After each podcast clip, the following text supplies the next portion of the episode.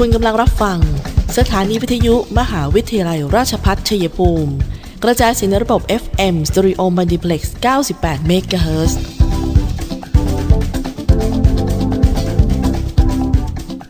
ที่นี่ สถานีวิทยุกระจายเสียงเพื่อการศึกษา มหาวิทยาลัยราชพัฒชัยภูมิส่งกระจายเสียงในระบบ FM Stereo Multiplex ความถี่ 98 MHz จากนี้ไป อเชิญท่านติดตามรับฟังรายการ คุยกันบ่ายสองโมงดำเนินรายการโดยธนทรชัยวงศ์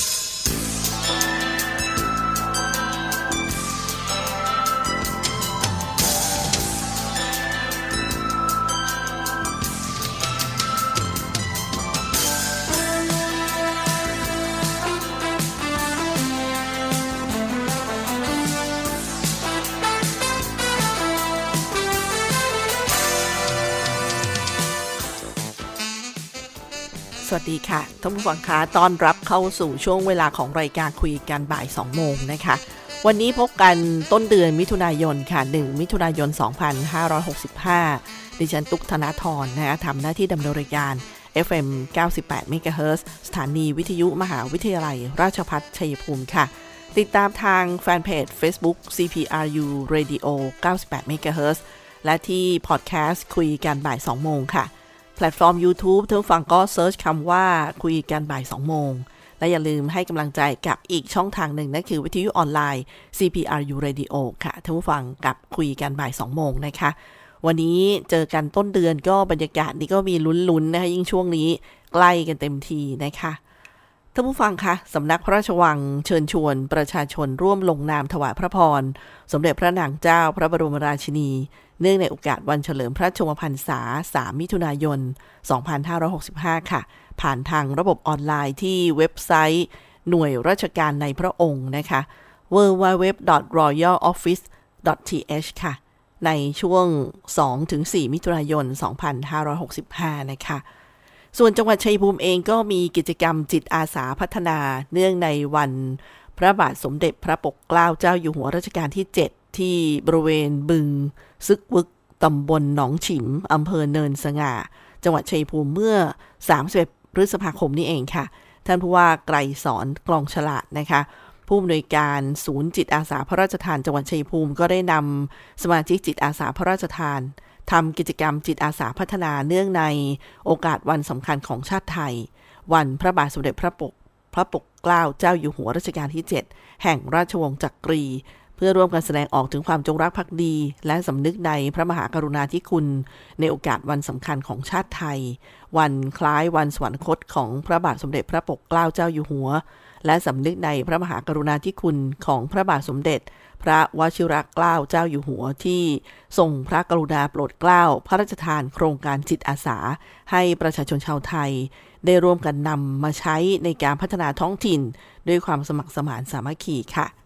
พระบาทสมเด็จพระปรมินทรมหาพระประชาธิปก พระปกเกล้าเจ้าอยู่หัวเป็นพระมหากษัตริย์รัชกาลที่ 7 แห่งราชวงศ์จักรี เสด็จพระราชสมภพเมื่อวันพุธที่แรม 14 ค่ำเดือน 11 ปีมะเสง เวลา 12นาฬิกา25 นาที หรือว่าตรงกับวันที่ 8 พฤศจิกายน ปีพุทธศักราช 2436 เป็นพระราชโอรส พระองค์ที่ 96 ในพระบาทสมเด็จพระจุลจอมเกล้าเจ้าอยู่หัว เป็นพระองค์ที่ 14 ในสมเด็จพระศรีพัชรินทราบรมราชินีนาถพระบรมราชชนนีพันปีหลวง ขึ้นสวยราชสมบัติเป็นพระมหากษัตริย์เมื่อวันที่ 26 พฤศจิกายน ปีพุทธศักราช 2468 และทรงสละราชสมบัติเมื่อวันที่ 2 มีนาคม 2478 รวมดำรงสิริราชสมบัติ 9 ปี เสด็จสวรรคตเมื่อวันที่ 30 พฤษภาคม 2484 สิริพระชนมายุ พระชนพรรษา 70 47พรรษาค่ะ พระองค์ปฏิบัติพระราชกรณียกิจที่สำคัญหลายด้าน เช่น ด้านการปกครอง โปรดให้ตั้งสภากรรมการองคมนตรี ทรงตรากฎหมายเพื่อควบคุมการค้าขายที่เป็นสาธารณูปโภค และการเงิน ระบบเทศบาล ด้านการศาสนา การศึกษา ประเพณี และวัฒนธรรมนั้น พระองค์ได้โปรดให้สร้างหอ พระสมุดทรงปฏิรูปการศึกษาระดับมหาวิทยาลัย นอกจากนี้มีการปรับปรุงการศึกษาจนยกระดับมาตรฐานถึงปริญญาตรีส่งตั้งราชบัณฑิตยสภา โปรดให้จัดพิมพ์พระไตรปิฎกฉบับพิมพ์อักษรไทย สมบูรณ์ที่ชื่อว่าพระไตรปิฎกสยามรัฐเป็นต้น ความไม่พอพระราชาฤทัยและการเพลียงพล้ำในการคัดค้านคณะราษฎร ในหลายโอกาสนำไปสู่การสละราชสมบัติ และพระองค์ยังทรงถูกฟ้องคดียึดทรัพย์ เป็นพระราชประวัติของพระองค์ท่านค่ะ แล้วก็ร่วมรำลึกถึงในเรื่องของสิ่งที่พระองค์ได้มีพระราชกรณียกิจ มีพระหาพระมหากรุณาธิคุณต่อพระสงฆ์นิกรชาวไทย ในช่วงเวลาของพระองค์นะคะ ท่านฟังคะเดี๋ยวเราพักกันสักครู่ค่ะ เดี๋ยวกลับมาช่วงหน้าก็มาทบทวนกันเรื่องอซื้อสลากดิจิทัลราคา 80 บาท ที่จะได้เข้าถึง แล้วก็เป็นการแก้ไขปัญหา ขายสลากเกินราคาได้อย่างแท้จริงนะครับ ก็ต้องมาเรียนรู้แล้วก็ร่วมมือร่วมมือกันค่ะ แล้วก็ยังมีข่าวคราวที่น่าสนใจนะคะ ไม่ว่าจะเป็นเตือนให้ไปชำระภาษีรถนะคะมีให้บริการหลายช่องทางหลายรูปแบบที่เอื้อต่อความสะดวกให้กับ ประชาชนผู้ที่จะไปชำระภาษีรถประจำปีค่ะ นอกจากนั้นนะคะ ยังมีประเด็นที่ทางผู้บัญชาการตำรวจแห่งชาติ ได้ถแถลงผลการจับกลุ่มแก๊งจีนไต้หวันหลอกหลอกลงทุนคริปโตเคอเรนซีโดยใช้ไทยเป็นฐานปฏิบัติการนะคะ แล้วก็ยังมีประเด็นของสำคัญนะคะ เป็นประเด็นสำคัญจากพรบ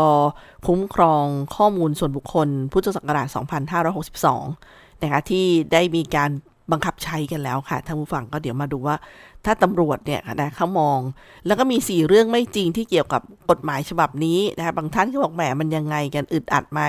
หลาย ๆ ท่านตอนนี้ก็จะเห็นนะคะว่าแอปพลิเคชันของธนาคารบ้างละแอปพลิเคชันดังที่เรารู้จักกันดีก็เริ่ม เขาเรียกว่าตื่นเช้ามาพอเราเปิดเครื่องวันที่ 1 มิถุนายนเนี่ยก็จะเด้ง pop-up ขึ้นมาเลย ว่าท่านต้องกรอกข้อมูลยินยอมท่านผู้ฟังก็อ่านให้ดี มันก็จะเป็นเนื้อหาของข้อกฎหมายเหล่านี้นะคะ คือเขาก็กลัวว่าเขาจะผิดไงเขาก็ต้องให้ท่านละยอมรับก่อนนะคะก็ดูให้ดีค่ะแล้วเดี๋ยวก็มีข่าวจากธกส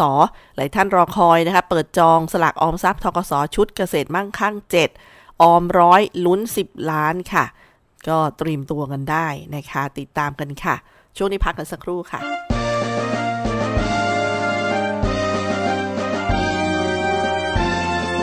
มหาวิทยาลัยราชพัฒชัยภูมิ รับสมัครบุคคลเข้าศึกษาในระดับปริญญาตรี ภาคเรียนที่ 1 ทับ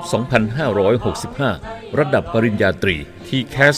65 รอบรับตรงอิสระ Direct Admission ทุกหลักสูตร ทุกสาขาวิชา รับผู้จบม .6 หรือเทียบเท่า รับสมัครครั้งที่ 1 13 ถึง 29 พฤษภาคม ครั้งที่ 2 30 พฤษภาคม ถึง 15 มิถุนายน 65 ติดต่อสอบถาม 044 815 120 044 815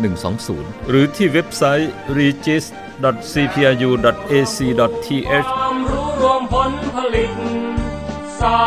งบัณฑิตที่ยอมรับของสังคม มหาวิทยาลัยราชภัฏชัยภูมิ เปิดรับสมัครนักศึกษาหลักสูตร วิศวกรรมศาสตร์ สาขาวิชาวิศวกรรมการผลิต โดยมุ่งเน้น ในการเพิ่มทักษะความรู้ด้านวิศวกรรมศาสตร์ ให้กับนักศึกษา ในระดับวิชาชีพชั้นสูง ทางด้านวิศวกรรมศาสตร์ขยายโอกาสทางการศึกษา ด้านวิศวกรรมศาสตร์ ให้กับเยาวชนในท้องถิ่น และพื้นที่ใกล้เคียง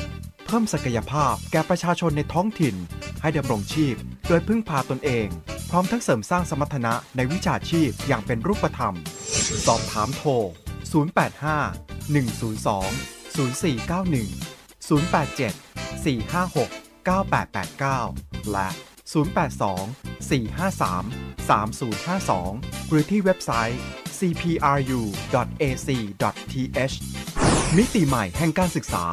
มหาวิทยาลัยราชภัฏชัยภูมิ มุ่งสร้างบัณฑิตคุณภาพ จากอุตสาหกรรมภูมิภาค สู่อุตสาหกรรมอาเซียน และส่งเสริมการพัฒนาท้องถิ่นท่านผู้ฟังคะสำหรับเรื่องการเตรียมพร้อมการซื้อสลากดิจิทัล ราคา 80 บาท ผ่านแอปเป๋าตังก็เริ่มวันพรุ่งนี้แล้วนะคะ ค้นหาเลขสะดวกค่ะลดความเสี่ยงการสูญหายของสลาก เริ่มขายกันงวดรางวัลที่ 16มิถุนายนนี้นะคะพรุ่งนี้ค่ะ พรุ่งนี้เริ่มในการที่จะเข้าไปซื้อซื้อสลากได้ตั้งแต่วันที่ 2 มิถุนายนเป็นต้นไปนะคะส่วนคณะรัฐมนตรีค่ะ ได้ประกาศให้วันที่ 12 สิงหาคมของทุกปีนะคะเป็นวันผ้าไทยแห่งชาติ ซึ่งที่ประชุมครมก็ได้เห็นชอบในการประกาศให้วันที่ 12 สิงหาคมของทุกปี เป็นวันผ้าไทยแห่งชาติ เพื่อรณรงค์เผยแพร่ประชาสัมพันธ์ให้ทุกภาคส่วนได้น้อมสำนึกใน พระมหากรุณาธิคุณของสมเด็จพระนางเจ้าสุริกิติ์พระบรมราชินีนาถ พระบรมราชชนนีพันปีหลวง ที่ทรงอนุรักษ์ส่งเสริม สืบสารผ้าไทยมายาวนาน จากสิ่งทอท้องถิ่นที่สูญหายไปให้กลับมา ได้รับความนิยมอีกครั้ง สามารถสร้างอาชีพสร้างรายได้ สร้างคุณภาพชีวิตความเป็นอยู่ที่ดีของประชาชนค่ะ วันผ้าไทยแห่งชาติได้ใช้ชื่อภาษาอังกฤษว่า National Thai Textile Day โดยได้นิยามผ้าไทยคือผ้าที่สร้างสรรค์ขึ้น จากมรดกภูมิปัญญาของไทยที่ได้รับการสืบทอดต่อยอด มาจากรุ่นสู่รุ่น บ่งบอกถึงอัตลักษณ์ ประจำถิ่นที่ผลิตขึ้นภายในประเทศ โดยฝีมือคนไทย โดยใช้เทคนิค เช่น การทอ จก ยก ขิด ล้วง ปัก มัดหมี่ มัดย้อม บาติก พิมพ์ โดยใช้เส้นใยธรรมชาติที่หลากหลาย อย่างเช่น ไหมไหมฝ้าย ใยกันชง ใยสับปะรดที่มีอยู่ในแต่ละท้องถิ่นเป็นต้นค่ะ อันนี้ก็เป็นเนื่องในวันผ้าไทยแห่งชาติ 12 สิงหาคมของทุกปีจากนี้ไปนะคะท่านผู้ฟังคะ ส่วนที่กรมการขนส่งทางบกได้เน้นย้ำกันมานะคะประเด็นที่ให้บริการรับชำระภาษีรถประจำปีหลากหลายช่องทาง ที่อำนวยความสะดวกให้ประชาชนไม่ต้องเดินทางไปที่สำนักงานขนส่งค่ะ ก็อย่างเช่นที่เว็บไซต์ e-service.dlt.go.th หรือจะเป็นที่ Counter Service Application MPay และที่ True Money Wallet นะคะซึ่งอันนี้ก็จะช่วยให้ประชาชนเจ้าของรถเนี่ยสามารถเข้าถึงบริการชำระภาษีรถประจำปีได้อย่างสะดวกมากยิ่งขึ้น อีกทั้งปัจจุบันเนี่ยค่ะได้ได้มีช่องทางการชำระภาษีประจำปีออนไลน์ ให้รองรับรถยนต์และรถจักรยานยนต์ตามพรบรถยนต์พุทธศักราช 2522 ได้ทุกอายุการใช้งานแล้วนะคะ โดยรถยนต์นั่งส่วนบุคคลไม่เกิน 7 คนคือรถเก๋งนะคะ แล้วก็รถยนต์นั่งส่วนบุคคลเกิน 7 คนคือรถตู้ รถยนต์บรรทุกส่วนบุคคลรถกระบะ ที่มีอายุการใช้งานเกิน 7 ปี รถจักรยานยนต์ที่มีอายุการใช้งานเกิน 5 ปี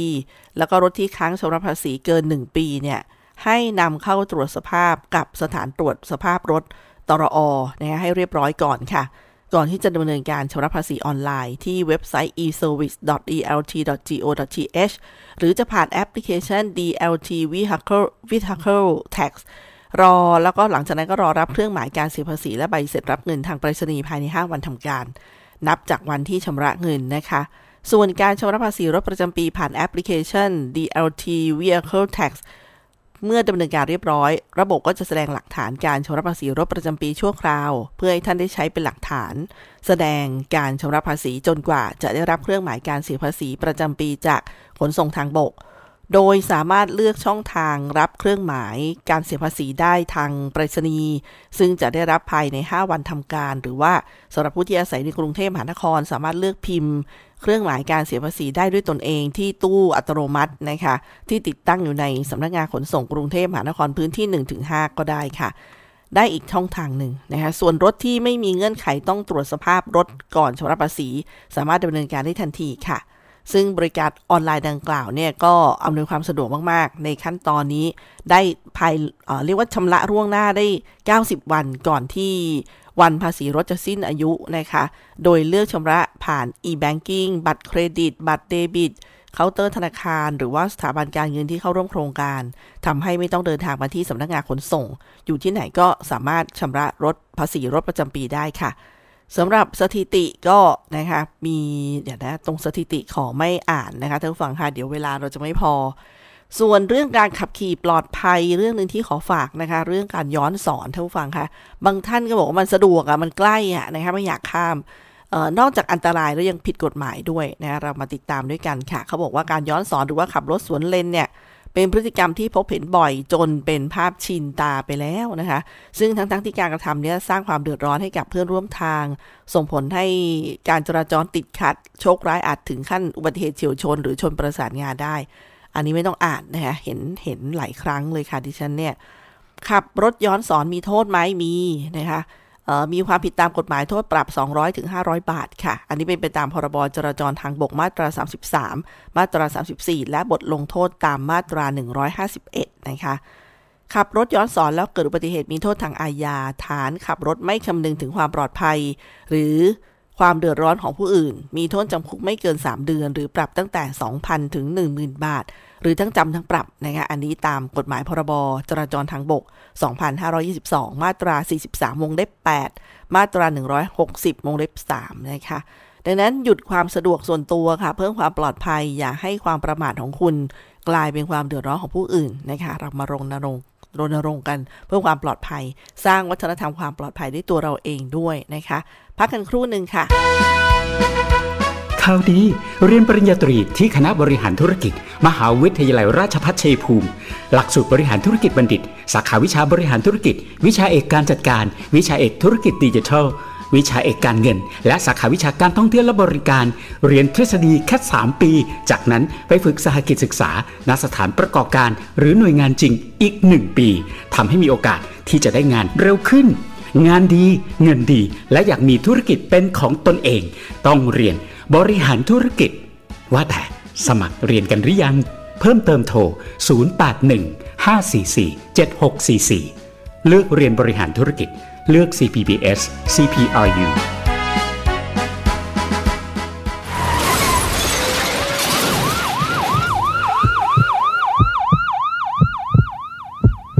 คนที่หัวใจเต้นแผ่ว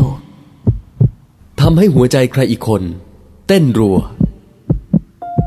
อย่าให้คนที่คุณรัก ต้องรับภาระกับคำว่าเดี๋ยว ต่อพรบ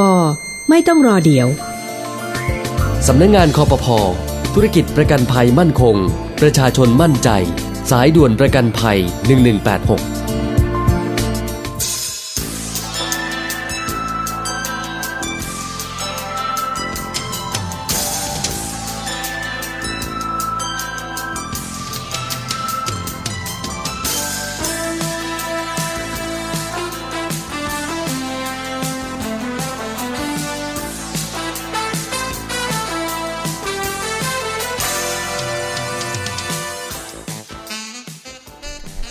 งคะเดินทางมาถึงช่วงท้ายรายการของคุยการบ่าย2โมงแต่ก็ยังมีประเด็นที่น่าสนใจให้ติดตามกันอยู่นะคะท่านฟังคะอย่างประเด็นที่บอกว่า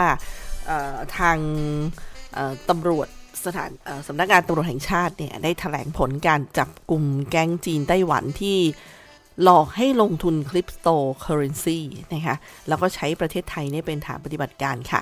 พลตำรวจเอกดำรงศักดิ์กิติประพัฒน์นะคะรองผู้บัญชาการตำรวจแห่งชาติในฐานะ ผู้อำนวยการศูนย์ปราบปรามอาชญากรรมทางเทคโนโลยีสารสนเทศ หรือ PCT นะคะพร้อมด้วยพลตำรวจโทกิติรัตน์พันเพชร ผู้ช่วยผู้บัญชาการตำรวจแห่งชาติ ได้ร่วมแถลงผลการจับกลุ่มแก๊งจีนไต้หวันหลอกลงทุนคริปโตเคอเรนซีโดยใช้ไทยเป็นฐานปฏิบัติการค่ะ มีผู้เสียหายกว่า 500 ราย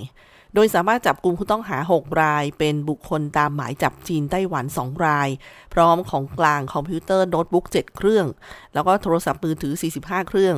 นอกจากนี้นะคะจากการตรวจสอบข้อมูลในคอมพิวเตอร์โน้ตบุ๊กและโทรศัพท์มือถือเนี่ยนะพบว่ากลุ่มผู้ต้องหาเนี่ยนะคะมีพฤติการณ์ร่วมกันหลอกลวงผู้อื่น ในรูปแบบหลอกให้ร่วมลงทุนเหรียญสกุลเงินดิจิทัล แล้วก็รับแลกเปลี่ยนเงินผิดกฎหมาย มีการแบ่งหน้าที่กันทำ แล้วก็ใช้บัญชีธนาคารสัญชาติจีนเป็นเส้นทางการเงิน ในการกระทำความผิดสำหรับการจับกลุ่มในครั้งนี้นะคะสืบเนื่องจากผู้บัญชาการตำรวจแห่งชาติได้สั่งการให้เร่งปราบปรามอาชญากรรมทางออนไลน์ ที่สร้างความเดือดร้อนให้กับประชาชนรวมทั้งกลุ่มคนต่างชาติ ที่เข้ามาแฝงตัวก่ออาชญากรรมในประเทศไทย จึงได้นำกำลังเข้าตรวจสอบและจับกลุ่มอย่างไรก็ตามค่ะหลังจากที่ผู้ต้องหาทั้งหมด คดีถึงที่สุดแล้วสำนักงานตำรวจคน ก็จะ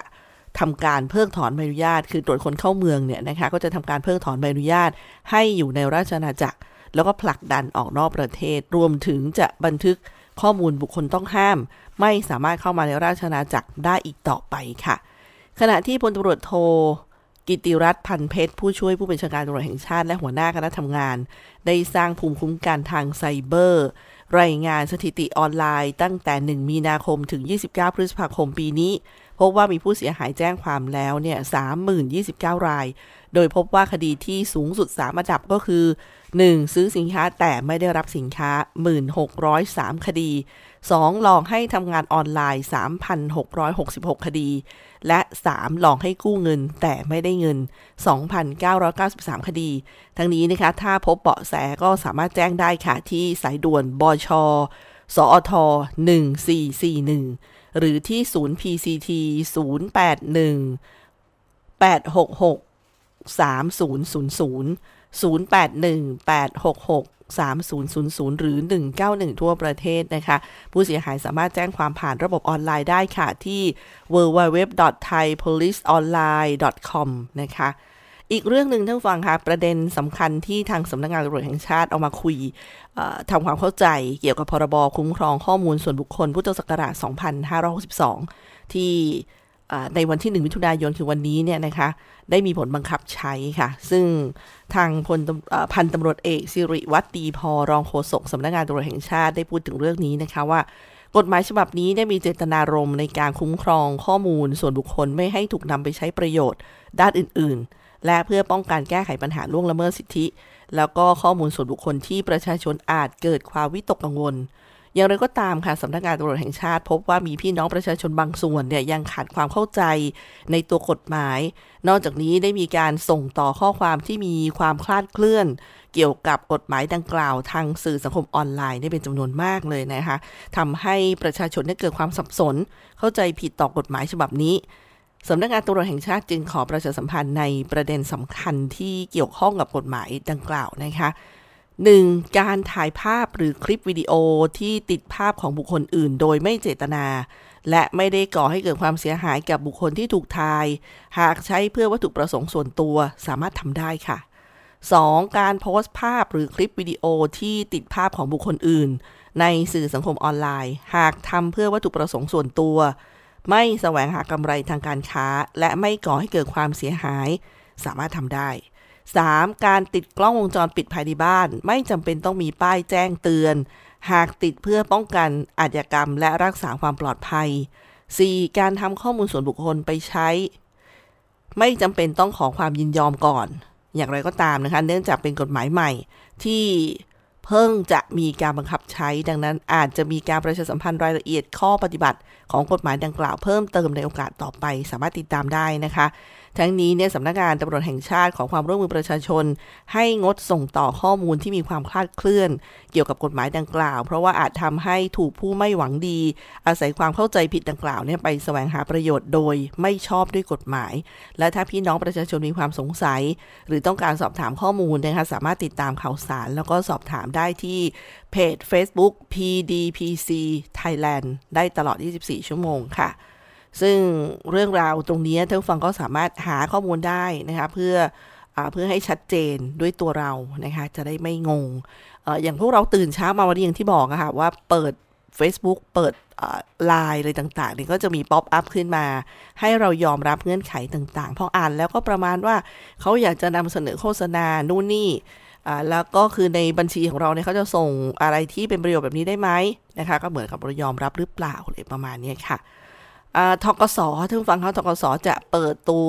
สลักออมทรัพย์ทกสชุดเกษตรมั่งมั่งข้าง7นะคะหน่วยละ 100 บาทจำนวน 1,000 ล้านหน่วยค่ะวงเงิน 1 0 0 0 0แสนล้านบาท ฝากครบ 3 ปีได้รับดอกเบี้ยหน่วยละ 18 0.18 บาทนะฮะพร้อมลุ้นรางวัลที่ 1 สูงสุด 10 ล้านบาท แล้วก็รางวัลอื่น ๆ รวมมูลค่ากว่า 46 ล้านบาทต่อเดือนค่ะ